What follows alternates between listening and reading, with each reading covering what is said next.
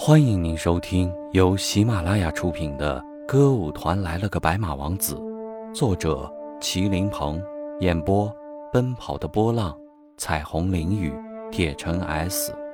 欢迎您的订阅。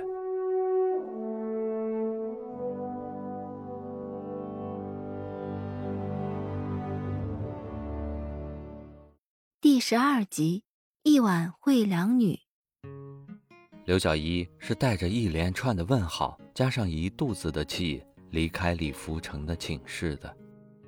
他越想越气，越想越伤心。他决定第二天要去问问吴才能。可是，当他第二天看到吴才能时，他却又犹豫了。是啊，我问他什么呢？有什么理由问他的罪呢？毕竟，我和他之间……什么也没有说过，什么也没有发生过。我这样去问他，不是没有道理吗？因此，刘小一想了半天，他虽然有气，但只能自己憋在心里，无法向他发泄。这个气一憋就憋了好多天。没想到，恰恰就在他生闷气的这些天，生活。又发生了很大的变化。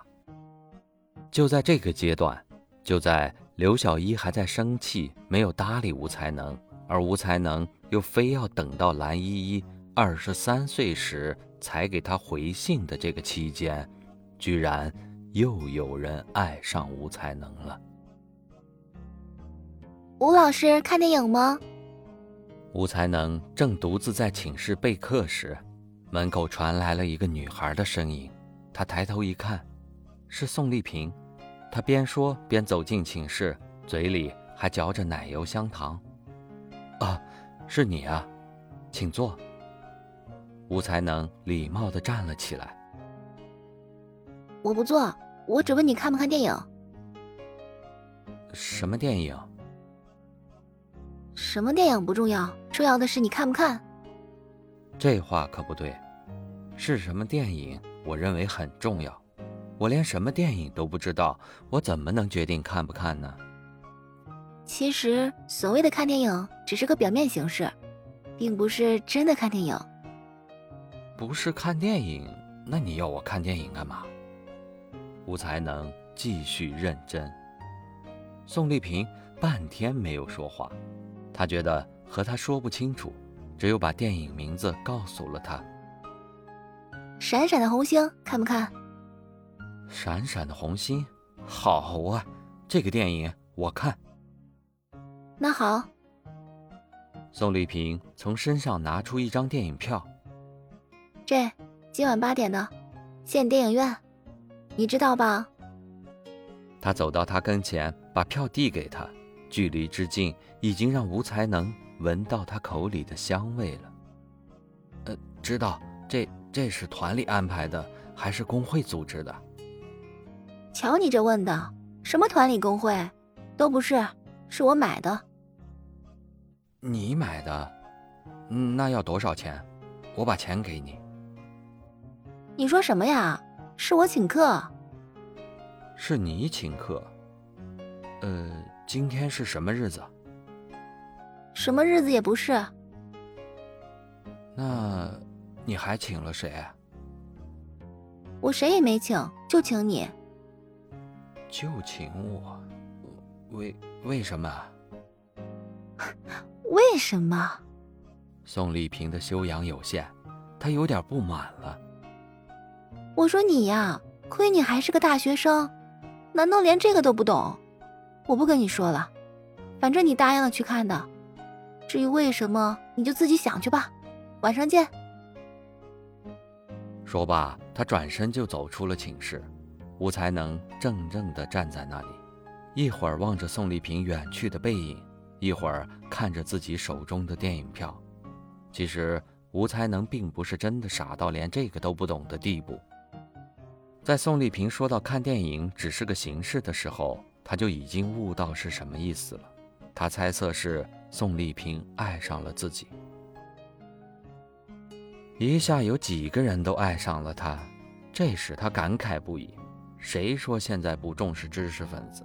这么多女孩都爱他，不正说明知识分子在人们内心里其实还是很受尊重、很有地位的吗？这样一想，他心里顿然觉得自己的前途光明，感到生活很有奔头，不禁有些沾沾自喜。不过喜过之后，他又忧上心来。他想。